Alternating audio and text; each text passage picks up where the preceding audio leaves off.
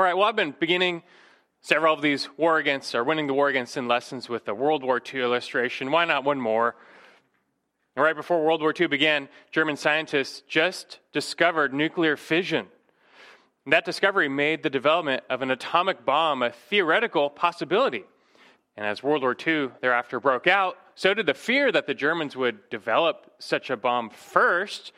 That'd be real trouble. Uh, That'd spell the end of the war. So the Allies, led by the Americans, figured we better develop such a bomb first.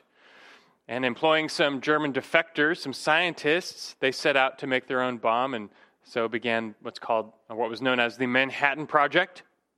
This was the most, I think, wide scale undercover project, probably in all human history. This project employed hundreds of thousands of people in the US, but only a handful actually fully knew what the end goal really was, what they're actually up to in the big picture. You had all these facilities around the country tasked with learning and figuring out how to enrich uranium and later plutonium. Plutonium itself only discovered in 1940.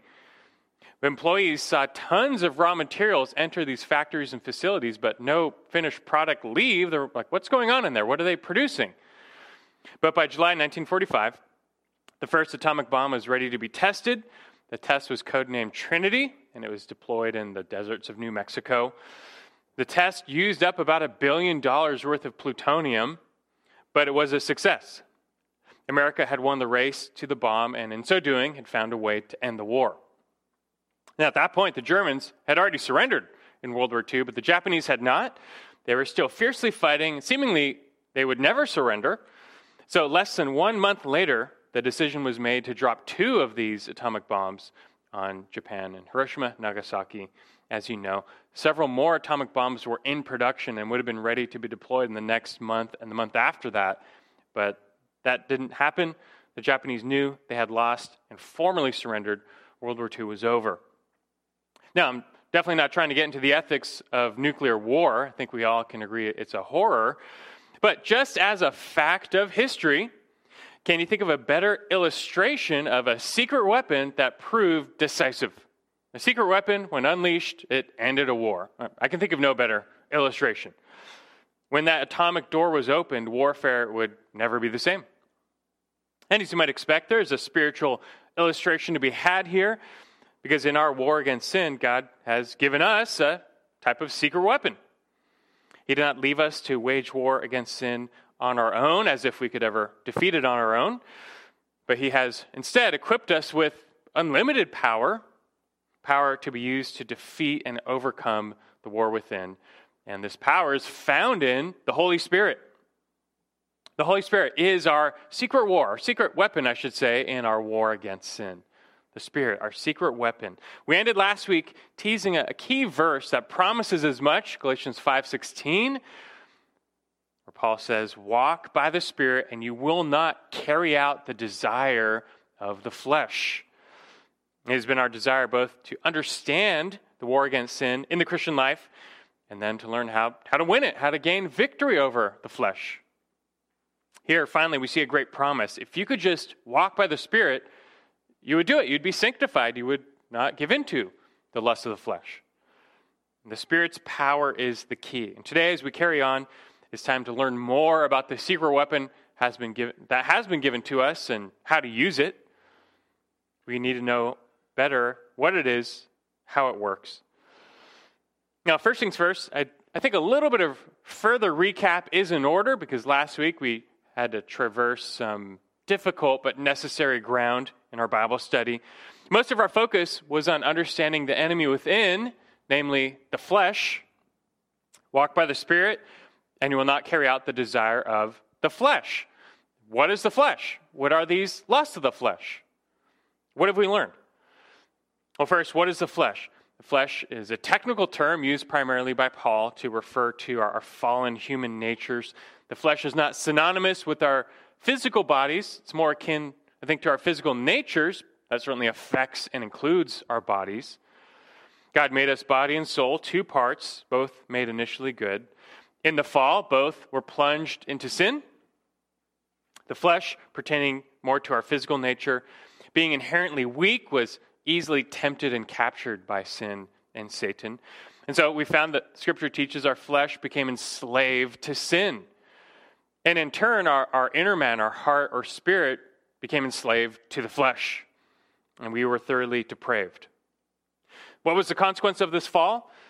Sinful deeds, deeds of the flesh. And sin is our problem. Sin is what we're trying to overcome. We understand that. But we learn connecting the dots between sinful deeds and sinful desires. God made us with many good desires. He gave us good boundaries for these desires. Inside these boundaries, there's great freedom and liberty, satisfaction, righteousness. But now the flesh, being fallen, wants nothing more than to seek fulfillment of its desires outside of God's law or boundaries. And when you do that, that's the definition of sin. But we've been learning to uncover and fight sin at the source, and that source is the flesh with its sinful desires or lusts. The scripture uses this term repeatedly the lusts of the flesh, desires of the flesh. Same word, lust, epithumia. It just means strong desire. It's not always used sexually, it just, it just refers to any strong desire but after the fall, the flesh only has evil desires. And it seems to be within us just constantly pumping out these sinful desires. Before salvation, we are described as being enslaved to the flesh, which again is in turn enslaved to sin. So, as often as we are externally unrestricted, we give in to the desires of the flesh. And when you do that, what do you get? You get the deeds of the flesh. Again, that's just sin.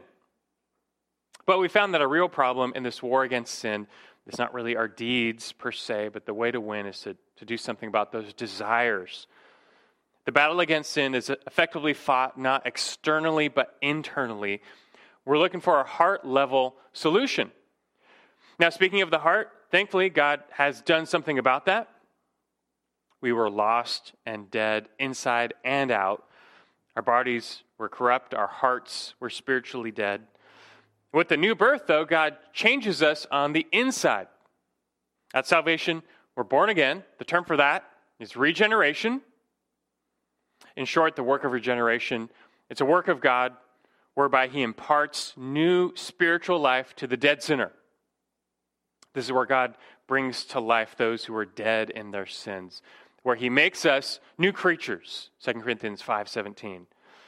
Spiritually speaking, we gain new eyes and ears and minds with which to see, hear, and understand God. Above all, we're given new hearts. God removes our, our heart of stone, gives us a heart of flesh, which just means we're given a new, living, spiritually alive heart. A heart that's now reoriented to God, a heart with a nature that loves God, that seeks God, that follows God. Our hearts or spirits have been made to know and love God. And so, per Matthew 7, we used to be bad trees, and what comes out of bad trees is bad fruits by nature. But He has remade us, transformed us into good trees. And the result of this should be good fruit. But that's not the end of the story, though, because while we have been made new on the inside, we've not yet been made new on the outside. Again, God made us two parts, body and soul. One part has been redeemed or regenerated, the heart or the spirit, the inner man. The other part of us has not, the body with the flesh. That won't happen until glorification.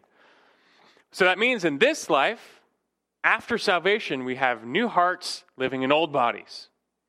We have new spirits contending with the old flesh. Thankfully, though, we learned our relationship to the flesh has changed. At salvation, the sinful flesh itself doesn't change. It doesn't go anywhere. It's still there, still attached to you, still pumping out sinful desires.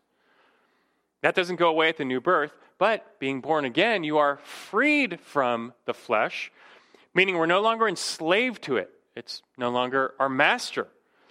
We're dead to sin, we're alive to God, no longer must we follow the flesh. We can now deny the flesh. We can seek righteousness. This matters because this, this is God's goal for our lives now. We have been justified, we will be glorified, but right now, God is uniquely glorified when we are presently sanctified. God is pleased when we live in such a manner that our new position in Christ, our practice matches our position. We, we act and live as, as we are. He wants us to be conformed to the image of His Son. This takes time, though, because the thing about our new selves in Christ, they're new, but they start off in sapling form. You're a good tree, but you start off as a sapling. Therefore, we, there, we need some time and effort to grow, to mature, to bear fruit. There is a need for spiritual growth. Colossians 3:10 says we have put on the new self. We have. But it also says that new self is being renewed according to the image of the one who created him. You're new, but not yet complete. We're being renewed. The new self needs to grow. Yet, this spiritual growth is not easy.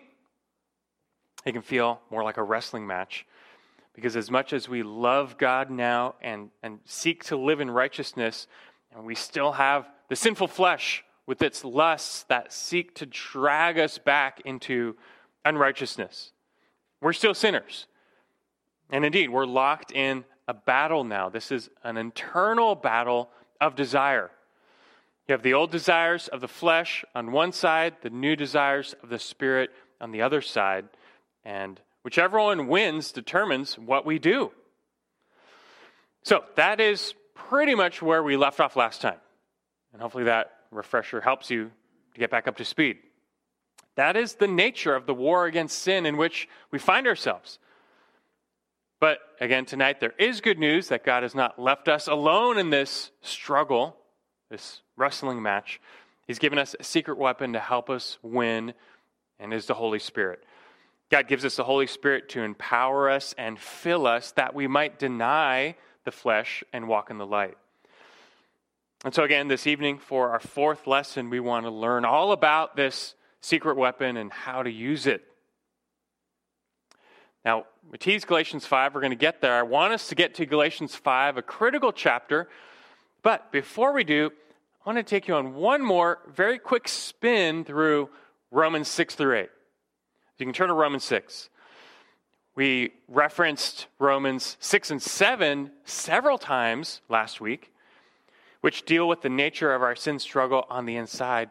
We never actually made it to Romans chapter 8. We need to, though, because that's where Paul tells us in greater detail all about this secret weapon. So I think it's first going to be more beneficial if we do a quick run through back through Romans 6, 7 into chapter 8. This will both hopefully crystallize everything we learned last week about the flesh versus the spirit, and also prepare us to learn about the spirit this week. So, Romans 6. Not every verse, a, a quick survey again, but we'll go to that key verse, Romans 6 11, where he says, Even so, consider yourselves to be dead to sin but alive to God in Christ Jesus. This is a positional truth. In Christ, you have been forgiven of sin's penalty. You have been freed from sin's power. We're no longer enslaved to it. Therefore, remember that big therefore, verse 12? Therefore, because of that, do not let sin reign in your mortal body so that you obey its lusts. See, now that you've been freed from sin's power, don't let it call the shots in your life anymore. Specifically, though, you'll notice how he calls out our mortal bodies. As we learned, we've been reborn, remade where? In the spirit. We have a new spirit, a new man, a new inner nature. Oldness remains, though, where? In our mortal bodies. Our bodies are still sin cursed. They come with sinful desire and the related term, the flesh.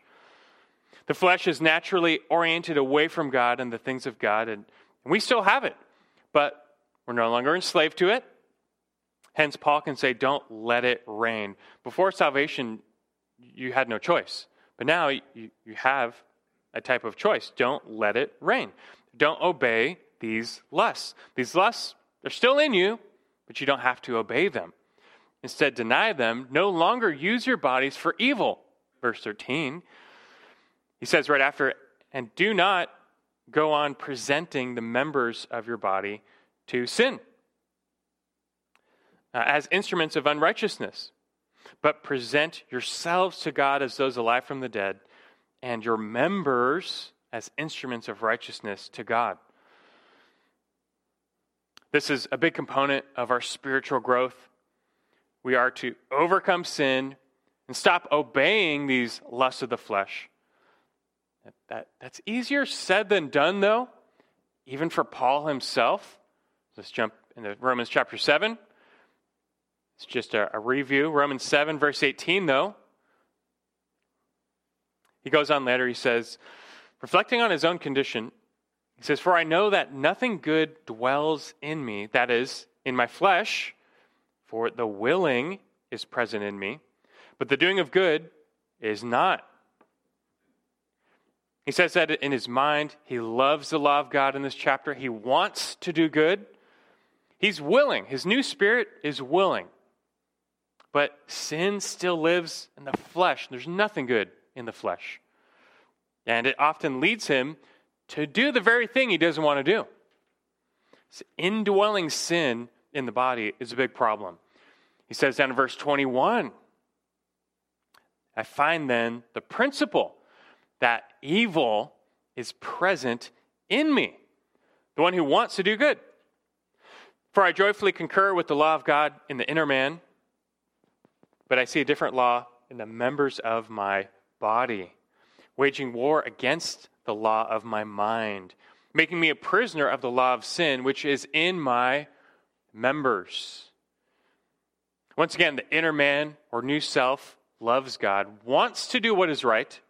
That is a result of the new birth. If you're saved, that should resonate with you. If you're saved, there should be a strong part of you inside saying you love God, you love his ways, you love righteousness, you, you want to obey him and follow him. You, you never want to sin again. You joyfully concur with the law of God in the inner man. But the problem is, our souls are still inseparably united to our bodies, which still have the flesh. And so there's still a very real part of us that does not feel that way. Indwelling sin in our bodies stunts our growth. And that can be very frustrating that that part of us wants to sin. Our flesh still wants us to sin. It's frustrating, which is why Paul himself cries out in the next verse, verse 24 Wretched man that I am, who will set me free from the body of this death? But verse 25, thanks be to God through Jesus Christ our Lord. The answer. He says, So then, on the one hand, I myself, with my mind, am serving the law of God. but On the other, with my flesh, the law of sin. This is, this is the experience we have, this type of schizophrenic Christian experience between the spirit and the flesh. But he's exasperated at his own condition, which is our condition. You want to grow, your flesh inhibits you. But thanks be to God, through Christ, Christ is always the ultimate answer. We will one day be set free from these sin cursed bodies. We will be given resurrected bodies, complete with no more sinful desires. In the meantime, Christ has the power to enable us not to live by the lust of the flesh. He gives us that power. Where do you think that power comes from, or in, or through? The Holy Spirit. Now we get into Romans 8. And what's so interesting about Romans 8? In the first seven chapters of Romans combined, Paul mentions the Holy Spirit once. But now in Romans 8 alone, he's going to reference the Holy Spirit about 20 times. The Spirit's work now takes center stage. And this chapter really serves as the theological basis for the whole concept of walking by the Spirit. The Spirit was given to us by Christ to help us walk in newness of life. Romans 8 4, if you're in Christ Jesus by faith, you don't walk according to the flesh anymore. You walk according to the Spirit. We do not walk or live by the flesh anymore. We live and walk by the Spirit. What that means, he goes into verses 5 through 8. We will come back to that. But for now, though, Paul goes on to explain that the main thing that sets Christians apart is having the Spirit. That the Spirit is the one who makes our spirits alive or born again. He says, verse 11, as well. One day the Spirit will remake our bodies too. Back to verse 10 first. He says, If Christ is in you, though the body is dead because of sin, yet the Spirit is alive because of righteousness. But if the Spirit of Him who raised Jesus from the dead dwells in you, he who raised Christ Jesus from the dead will also give life to your mortal bodies through his Spirit who dwells in you. The same Holy Spirit who raised Jesus from the dead dwells in you, and he will one day give new life to your mortal bodies, just like he's already done to your spirit. And so, really, get this the Holy Spirit is the answer to chapter 7, verse 24. Who will set me free from the body of this death? The answer is the Holy Spirit. That will take place at the resurrection. But that's future. Until that day, what are we to do? Is the Spirit's indwelling presence in our lives now just only good news for the future? Which all, all, we, all we have to do is just wait for the future? Does He offer us no help in the present? No, He, he certainly helps us to live out the newness we have right now. Indeed, we are under obligation to the Spirit to live according to the Spirit. That's verse 12. Romans 8 12. So then, brethren, we are under obligation, not to the flesh, to live according to the flesh. For if you are living according to the flesh, you must die. But if by the Spirit you are putting to death the deeds of the body, you will live. For all who are being led by the Spirit of God, these are the sons of God. So here it is. We're, we're under obligation. If you're truly saved, now you're under obligation to live by the Spirit, to walk by the Spirit. And you live by the Spirit how? Same thing as verse 14, by being led by the Spirit. It means the same as being led by the Spirit. To walk by the Spirit is to be led by the Spirit. And the Spirit will then lead you to do what? He says, to put to death the deeds of the body. Thanatao, to kill. The old body remains, with it, sinful desires. Deeds of the flesh will result if we give in to the lust of the flesh.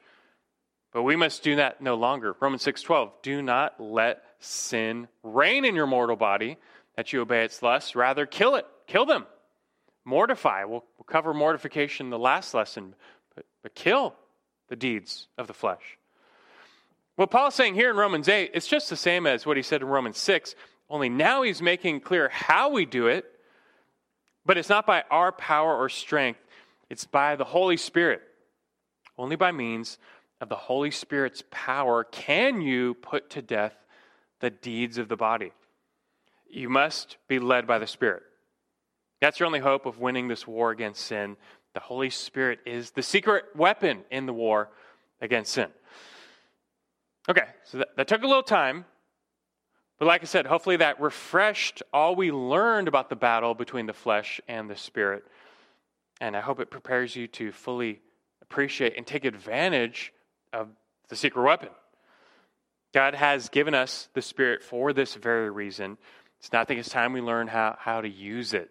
Let's, let's finally head over to Galatians 5. Turn over, Galatians chapter 5. Galatians is very much like Romans. Paul wrote Galatians first, it's shorter. He wrote Romans later. It's like the long version of Galatians. Romans is long Galatians. Galatians is like mini Romans written beforehand. They're very similar in all of his uh, theological goals.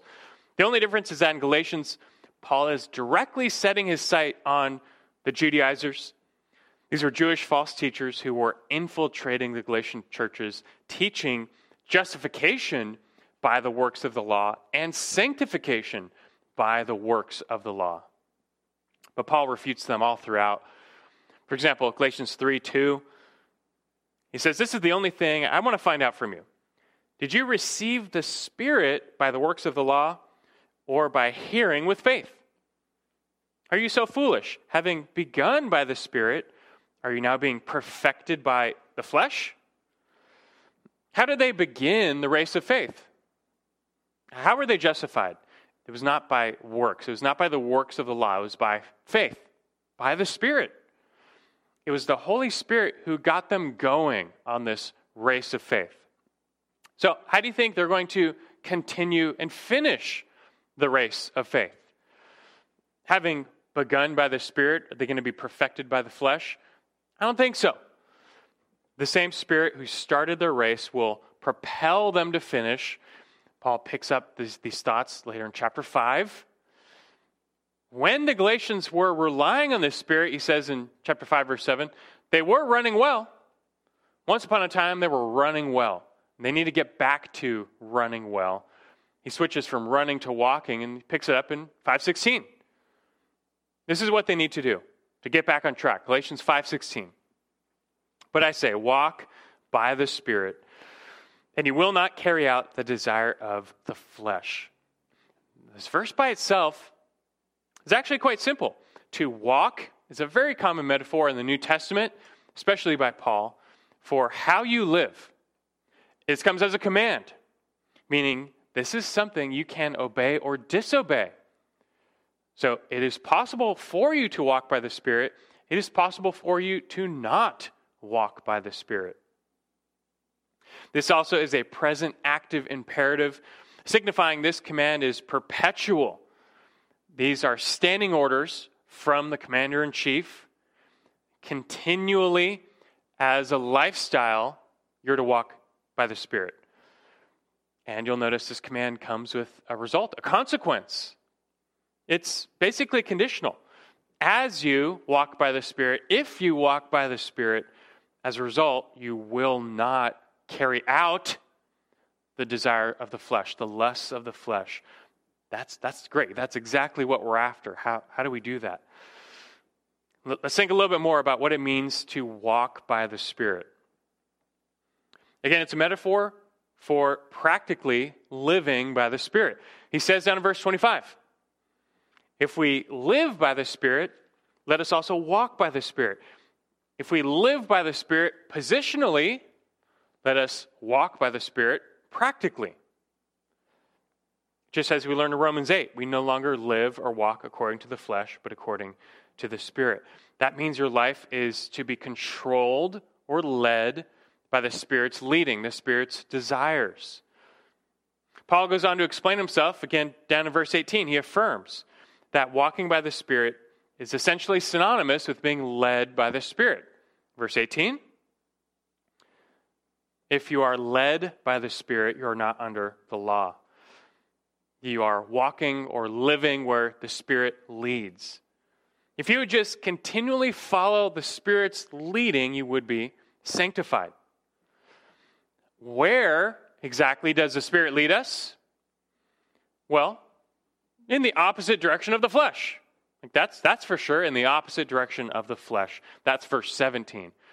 Walk by the Spirit, will not carry out the desire of the flesh, for the flesh sets its desire, lusts against the Spirit, and the Spirit against the flesh, meaning the Spirit sets its desires against the flesh. For these are in opposition to one another, so that you may not do the things that you please. The flesh leads us in rebellion against God. The Spirit leads us in submission to God. The flesh leads us in disobedience. The Spirit leads us in obedience. The flesh leads us in unrighteousness. The Spirit leads us in righteousness. You get the point. You know where the Spirit is leading you. But you see a little critical lesson hidden in verse 17. We get where the Spirit leads us to righteousness. That's probably obvious, but how exactly will the Spirit lead us there? Are, we talking some mystical, subjective feeling? That is, unfortunately, how many interpret walking by the Spirit or being filled with the Spirit as a type of mystical, subjective feeling. That's never it. That's never it. The Spirit's leading is not mystical or subjective, but it is internal. It's in verse 17. How does the Spirit lead us? By, by its desires, by our desires, our new desires, epithumia, lusts. It's not just the flesh that's trying to lead you with its desires, it's also the Spirit They're in opposition to one another. We already established the fact that we have the flesh that's in us, it's pumping out these lusts or desires which seek to lead us towards sin. You see how verse 17 is teaching the Holy Spirit within us now is at the same time, it's like he's pumping out his own desires. The Spirit is filling our new selves with new desires. These are desires in opposition to the flesh, desires for righteousness. These are good desires, and by leading us according to them, we will walk in the deeds of the Spirit. Again, in salvation, the lusts or desires of the flesh, they don't go away. They're still there, but being made new in spirit, being given the Holy Spirit, that means we have a new set of desires within us. There's two. There's a competition in us between the desires of the flesh and the desires of the spirit. This is the end of Romans 7. Remember, he said that with my mind, with our new minds, we serve the law of God. But with our bodies, with our flesh, we're still serving the law of sin. So you really can picture it like a tug of war. Our old flesh is on one side, our new spirit is on the other side, backed by the Holy Spirit and, and a tug of war ensues. Both are pulling at us, tugging us according to their desires. Our flesh is beckoning us to give into its lusts. If you do that, if you give into the desires of the flesh, what's the result? The result is verse 19. What does he say right after? It's the deeds of the flesh, not desires. Now we're talking deeds because you've given into the desires. Verse 19. Now the deeds of the flesh are evident and he just lists a bunch of sins immorality, impurity, sensuality. The list goes on. That's where sin comes from. You've given into the, the lust, the desires of the flesh. But on the flip side, the Spirit now is in us, a new force we didn't have before. It's also beckoning, or He is also beckoning at us to give into His lusts, His righteous desires. And if you do that, if you give into, follow the desires of the Spirit, what's the result of that? Well, that'd be chapter 5, verse 22, right after. It would be the deeds of the Spirit, or as Paul calls it, the fruit of the Spirit. Verse 22. On the flip side, he says, But the fruit of the Spirit is love, joy, peace, patience, kindness, goodness, faithfulness, gentleness, self control. Against such things, there is no law. We'll come back to that phrase, no law. But the language of fruit is intentional. How do you make a tree bear fruit? You can't. It's, it's in its nature. You, you can't do anything. It's, you can't just shout at a tree, make more oranges. Uh, trust me, I really wish that was possible. We have many failed attempts at fruit trees. It's, it's not easy. But that, that's not, not how you grow trees. Likewise, it's not enough to simply bark at a fellow Christian. Be more patient. Be more loving. Just, just stop lusting. Just be peaceful. That's not enough. You can't just tell them. That's not how you make fruit appear. These virtues, these, these things, they are the result of something else. They just pop up as a result of a healthy tree. Fruit, it just pops up. If a tree is good and healthy, well watered, fruit, they just have a way of appearing. It's in the nature of a good tree. Likewise, these virtues that we're after, the spiritual growth we're after, these fruit of the Spirit, they're, they're all results. What are they results of? The results of walking by the Spirit, which is to say, of being led by the Spirit's desires. Write that down, highlight that, try and just understand that concept. You bear the fruit, the Spirit, when you are led by the Spirit's desires. We're not done. We'll continue to unpack that, but, but get that. You bear the fruit of the Spirit when you are led by the Spirit's desires. And so, really, it, it is like there's a constant tug of war inside of us, a, a constant opposition between the desires of the flesh and the desires of the Spirit. The next big question, though, is who's going to win? Who will win this tug of war? The answer is very simple whichever one's stronger. Whichever one is stronger. God made us to act according to our strongest desires, the strongest set of desires in us. So, whose voice is louder, the flesh or the spirit? Who's tugging harder, the flesh or the spirit? Which desires are stronger? You will do what you want to do. What do you want to do more? What's, which desires are stronger? I mean, you can picture an actual tug of war. One side, just a normal adult man. The other side, a 10 year old boy. Now, very difficult question here. Who's going to win that tug of war? It's pretty obvious the man, the stronger one. And so it is with the lust of the flesh and the lust of the spirit within us. Whichever one is stronger wins. The stronger set of desires is going to win. We act according to our stronger set of desires, and whichever one it is, the result will be either the deeds of the flesh, sin, or the fruit of the Spirit. It's never promised that in salvation, all the old desires of the flesh are eradicated. They're not, but you need not obey them or act on them. You can deny them, turn from them, replace them, but that only happens when the new desires within you are stronger than the old desires. And that in turn only happens when you're being led by the Spirit. You have to see to it that the new desires of the Spirit within you are stronger than the old desires of the flesh. Now, still, you might wonder how can our flesh ever overpower the Holy Spirit? I mean, how can the Spirit ever lose such a tug of war? Is that, is that possible? Is the flesh stronger than the Holy Spirit? Obviously not. We just need to clarify really quickly our active and our passive role in this tug of war. What is our active role? What is our passive role in this tug of war? We need to clarify our role. And you see the active and passive nature of sanctification put best and simplest in Philippians 2.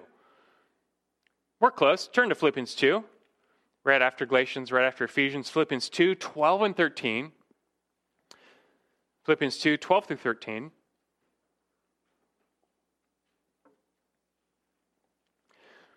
Just have time to look at these two verses, but they say enough. Philippians 2 12, he says, so, so then, my beloved, just as you have always obeyed, not as in my presence only, but now much more in my absence, here it is work out your salvation with fear and trembling, for it is God who is at work within you, both to will and to work for his good pleasure. Verse 12, the command. This is the active side. The command is to work out your salvation. It does not say work for your salvation. He's talking to people who are already believers. They've already received the gift of salvation by faith. God has worked salvation in them. Now it's time for them to work it out. It simply means to live it out, to live in obedience. But how? Paul assures them in the next verse that God is at work in you. For they can do this. It's established because God is at work in them. God is providing power for you to work. In fact, God must work in you, otherwise, you've got no hope. Your labor is in vain. But precisely because God is at work in you, you can grow. You can overcome sin. What is the nature of God's work within us? Well, it says in verse 13, it's, it's both to will and to work for his good pleasure. This means God is there working inside of us both at the level of our deeds, but even at the level of our desires. God doesn't just force us to obey like robots. No, he's, he's, he's working on us by doing something to our desires. Verse 13, He's at work within us to change our will, to provide us the will we need to seek righteousness on our own. And functionally, God works at the level of our desires via the Holy Spirit. The Holy Spirit is the one who's going to reform, reshape this, this will, this desire, where you deny sin because you don't want to do it anymore. And instead, you, you do what is right because you want to. You just you want to do what is right. No one has to tell you anymore. You just you want to do all the right things. Wouldn't that be nice? Look, God has already given us his indwelling spirit at salvation, right? How much did he give us? Like 10%, 50%? I mean, he's given all of it. We have been completely filled with the Spirit. We've been given all of his power. It's the whole reason that the Spirit's coming, Acts chapter 1, verse 8, to fill us with God's power. That power is not meant for parlor tricks, it's meant for holiness. He's called the Holy Spirit for a reason. We've been given all the power we could ever need for our walk and our witness. The Spirit gives us all the power we could ever need for our walk and our witness. But just because we've been given the full power of the Spirit, that does not mean we are always utilizing it. We are not always tapping into it as we should. That is what we need to do, and that pertains to our active role in sanctification. Passively, the Spirit will work to empower us and change our desires. That's just going to happen to us. Passively, the Spirit works in us, changes our desires, that we do what is right because we want to. That happens when actively we tap into the Spirit's ever present power. In a sense, no illustration is perfect, but in a sense, you can think of the Spirit like a nuclear power plant. It is operating at 100% capacity. It is pumping out full power to your house. You are connected to the grid. In fact, the Spirit is so powerful, He can, he can empower the lives or the houses of every Christian on the planet easily. Doesn't run out of juice. But you have access to the Spirit's unlimited power. It's just it's in your walls. That little plug, you know, the outlet, it's just right there. Meanwhile, you, you have a power tool and you want to use it to do some work. Or maybe you have an electric fence and you want to use it to keep predators away from your animals. But, you know, the thing is, that power tool and that electric fence become quite worthless if you don't plug them in. They can do nothing if they're not plugged in. If they're going to work for you, they must be connected to the source, the power source. You see, we don't, we don't bear fruit for God by hard work. You, just can't force yourself to be more patient, more loving, more kind. That is the result of the Spirit's work in you. The Spirit's got to work on you. That happens when you access the Spirit's power. On the flip side, you can't fight the flesh and overcome temptation by willpower. That too is a consequence of the Spirit's work. The Spirit must empower you on the inside, your new desires, that they're just bigger and stronger than the desires of the flesh. And so naturally, you're, not, you're going to win. You should get the point, though, that our active role in spiritual growth it's less about doing things, it's far more about putting yourself in the path of the Spirit's power. Putting yourself in the path of the Spirit's power. And yes, we will define that later. But think back to that tug of war where it's a grown man versus a 10 year old boy. It's, it's, no contest. But what if now standing behind the 10 year old boy was the world's strongest man? Now, and they're pulling together, it, it's a no contest in the other direction. It's not even close. That's, that's kind of like the Spirit's role in our lives. The Holy Spirit versus the flesh is no contest. The Spirit is way more powerful than your flesh. But God has given us one active part to play. And the real question is how much rope have you given to the Holy Spirit? How much control over your life do you yield to the Spirit? How much of a hold does the Spirit have on your life? How much are you tapping into the Spirit's power? Again, how Christians grow, it's not by self effort. It's not by trying really hard. It's not by someone barking law at them. In Christ, by faith, we have a new nature. It starts out really small, a little sapling form, but it's real. It still has the flesh. The flesh, probably pretty strong. But the Holy Spirit is working in us to grow us to change us, to conform us to Christ's image, to lead us in right living. And more specifically, the Spirit accomplishes this by perpetually reshaping our desires. Reshaping our desires. He morphs and redefines what we find good and right and beautiful and lovely, valuable, desirable. The Spirit changes how we define all those things. And as the Spirit fills you, you find that over time, you want to do what is right, not because of some law or rule, but because you just want to. Obedience comes from your heart. This is why Paul said in Galatians 5:18, those who are led by the Spirit are not under the law. You don't need the law when you have the Spirit. I don't need a list of commands telling me what to do anymore. My new heart, shaped by the Spirit, tells me what to do, and He will lead me in righteousness. Just imagine, you know, what if unrighteousness became undesirable to you, even repulsive? You wouldn't do those things anymore. And what if righteousness, doing what is right, became attractive, desirable? You would live right. It wouldn't be a burden. Just think of whatever sin you're struggling with right now, whatever it is a deed, a thought, your speech, whatever troubles you, you're doing it because your flesh wants to, it's getting at something. But what if you found that thing now just repulsive? You wouldn't do it anymore. Illustration I used a long time ago. It's stuck in my own head because it's, I guess it's so memorable and, and so gross. But it's a McDonald's illustration. If you go to McDonald's, they've got those kids' play areas with the balls, the ball pit, and the structure. And, you, you know, we've gone a few times with the kids, although really not anymore. They're, they're pretty gross. But, I mean, ever there and you see some kid like blowing up his, his mouth in the glass, licking the glass, licking the door, just little kids all over the place running around. It's like a greenhouse for germs, and especially like post COVID, this thing's got to be torn down.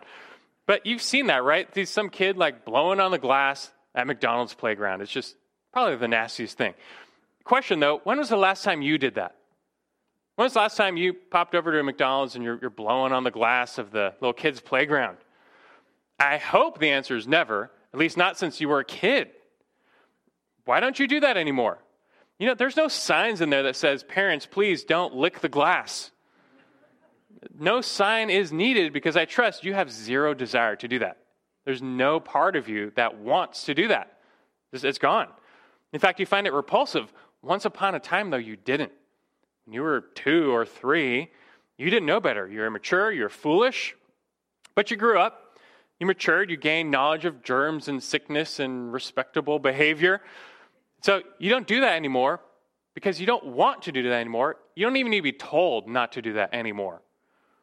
You've changed. It's a silly illustration and also pretty gross illustration, but spiritually, it's, it's pretty much the same thing. Again, think about the sin you might struggle with drunkenness, drug use. What if they repulsed you? Jealousy, envy. What if you were perfectly content? Outbursts of anger, rage. What if you were so at peace and trusting God's control, you feel no need to blow up in rage? What if within you just compassion wells up? You see someone in need, no one has to tell you be kind to that person. You just you want to be kind to that person. But that is maturity. It's brought about by the Spirit reshaping us from the inside as we put ourselves in the path of His power. Okay, so clearly we want the Holy Spirit on our side, and clearly we want Him working for us, empowering us. We want to tap into His power to change our desires.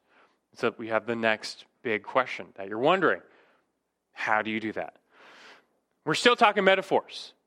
How do you actually do it? How do you walk by the Spirit? How are you led by the Spirit?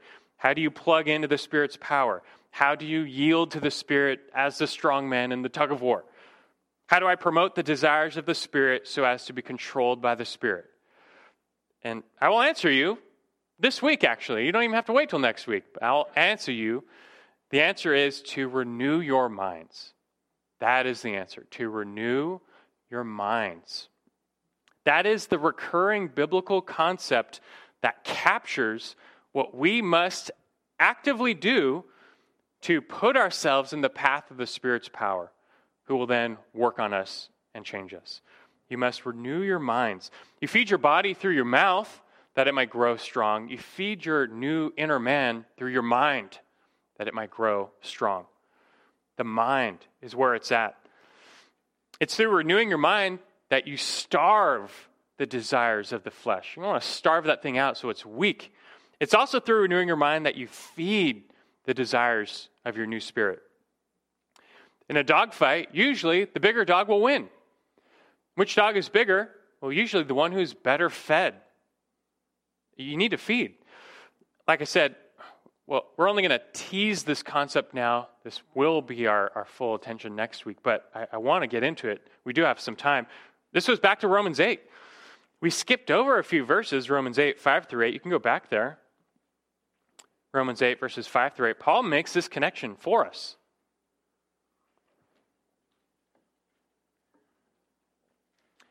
Right in the heart of his teaching on the secret weapon in sanctification. He's talking about the Spirit. What does he say? Romans 8, verse 5. He says, For those who are according to the flesh set their minds on the things of the flesh. But those who are according to the Spirit, he says, essentially, set their minds on the things of the Spirit. Verse 6 For the mind set on the flesh is death, but the mind set on the Spirit is life and peace. Because the mind set on the flesh is hostile toward God. It does not subject itself to the law of God. It's not even able to do so. Those who are in the flesh cannot please God. Those in the flesh, that's, that's the unbeliever. That's before regeneration. We still have the flesh, we're no longer in the flesh. Those in the flesh, they set their minds on the things of the flesh. That verb, set your mind, means to, to think. It's talk about, talking about what you, what you dwell on, your mindset, what you're devoted to, what you regard, what you fill your mind with. Those in the flesh, they gleefully set their mind or fill their minds with the things of the flesh. You know what that does? That feeds and incites their sinful desires. We got, they got lust of the flesh too, and they're just feeding those dogs. They're giving them all the food. The principle is simple what you dwell on will dwell in you. What you dwell on will dwell in you. Your thinking most often determines your doing. It's different for us, though. We're no longer in the flesh, we're in the spirit. For us who are in the spirit, we must walk by the spirit, which means what? Back in verse 5. It's akin to setting our minds on the things of the spirit. Setting our minds on the things of the spirit. The result of that is life and peace, he says. That's what we're after. This is Romans 8. After this comes Romans 9 through 11. Paul goes on to talk about one more theological issue restoration of future Israel. Then you get to Romans 12, turn there. This is where Paul begins to unleash all the practical exhortations for how we ought to live now being justified. Okay, his point justification by grace through faith alone in Christ alone. He explains it all, Romans 1 through 11. Now, how ought we to live in light of all the truth of Romans 1 through 11? How ought we to live? And he unloads all these commands, Romans 12 through 16. But it all starts with what? Romans 12, 1 through 2. Romans 12, 1. He says, therefore, and like our, our men learned our men's retreat, I do believe this goes back to the whole letter so far. This is another big therefore. Therefore, I urge you, brethren, by the mercies of God, to present your bodies a living and holy sacrifice acceptable to God, which is your spiritual service of worship.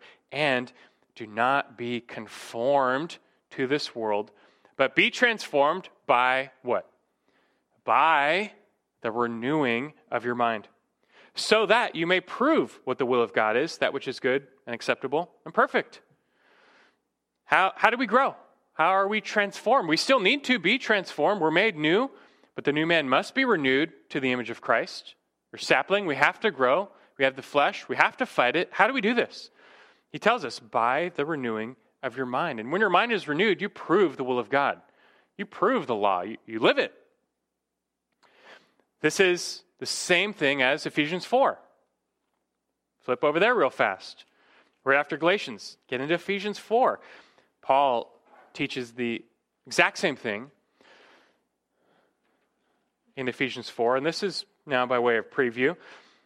He tells us, verse 22, talking about the Christian walk. He says that in reference to your former manner of life, you lay aside the old self, which is being corrupted in accordance with the lusts of deceit. To lay aside the old self. It's dead, it's gone, lay it aside. Instead, verse 24, you got to put on the new self, which in the likeness of God has been created in righteousness and holiness of the truth. That's, that's our aim here. How do we do that, though? How do we put off the old self, put on the new self? The, the middle verse with the, uh, uh, middle imperative or middle indicative tells us, verse 23. The middle verse between 22 and 24 tells us that you be renewed in the spirit of your mind. That you be renewed in the spirit of your mind. That's how you do it. The mind is the key. The mind is the means by which we access the Spirit's power. Hence, Colossians 3, another huge chapter on spiritual growth, starts off with what? Colossians 3 2. Set your mind on things above, not on things that are on the earth. Paul, especially, cares so much about what we do with our mind, where we put our mind, what fills our mind, what enters our mind. Because he knows a whole lot. What, what goes in comes out. What's in your mind will control you. So, this now is your work. This is the role you must play actively, daily, continually, until you die. Renew your mind. By doing this, you put yourself in the path of the Spirit's power. By doing this, you plug into the Spirit's power. By doing this, the Spirit works in you to reshape your desires. By doing this, you're not conformed to this world, you're transformed to the image of Christ. The renewal of the mind is, is the big answer, the big key that unlocks what we must do. Now, at this point, speaking of the mind, I can read your mind because you still have one more question. If you're with me at this point, you're still wondering, okay, we get, we get the latest step now, renew the mind. How do I do that? How do you renew the mind? And I bet you can read my mind at this point. And what am I going to say? we'll find out next week. But I can say we're finally at the point of leaving metaphors behind. No, we'll, we'll still use them, but at the sense, another sense, we're going to leave them behind. We're finally ready to actually get down to brass tacks and talk about all the practical implementation you've been seeking. Because next week, we'll finally be able to connect every last dot, see the holistic picture of spiritual warfare and spiritual growth, see exactly what God tells us to do to win the war against sin, we'll be able to do it in the right way, for the right reasons, with a, a humble dependence on the Spirit. You'll see how it all works. So we're almost done. We're very close. Hang on for one more week for that final payoff. That's all we'll say. Let's close in word of prayer. Our Father, we just want to exalt you together this evening. We gather to sit, study your word. And we've learned a lot, but it, it can't just be a mental exercise for us. Knowledge puffs up. We need knowledge, but this is not our end goal. We're, we're looking for equipping to, to learn how we ought to live. Because we do love you. We, we do confess with the law of God in our minds. We love you. We love God. We love your righteousness. We love your ways. We, we hate our sin. We've seen what we've been saved from and the effects it has on us, on others, how it hurts others, how it dishonors you. We, we, we wish we would be freed from the body of this death. Yet in your word, you have given us everything we need for life and godliness. You've, you've equipped us with the power plant of the Spirit, and you tell us what we must do. And so I pray we, as we meditate on these truths, we, we need to. We need to take them in, dwell on them, fill our minds with them. And uh, that, that we simply ask you would be faithful to, uh, to change us from the inside out. We can ask that in total confidence, knowing you will. Help us to be faithful to renew our minds. Help us to be in your word. Help us to be in prayer. Help us to be at the church. Help us to uh, take Lord's Supper, to, to be baptized. All the, the elements we'll find you give to us to change us from the inside out. May we avail ourselves of these. We just look to you for grace, for power. We, we know we can't run this race alone. The Spirit started us, the Spirit will finish us. We can't do this in our own strength. I pray we come away with just a wholehearted dependence we must work, we must do, but give us a wholehearted dependence on you, on your spirit for all things in life and godliness. We, we just need your help. Be with us, continue to equip us. We long for next week to, to figure out even more. Until then, keep us in your will. It's in Christ's name we pray. Amen.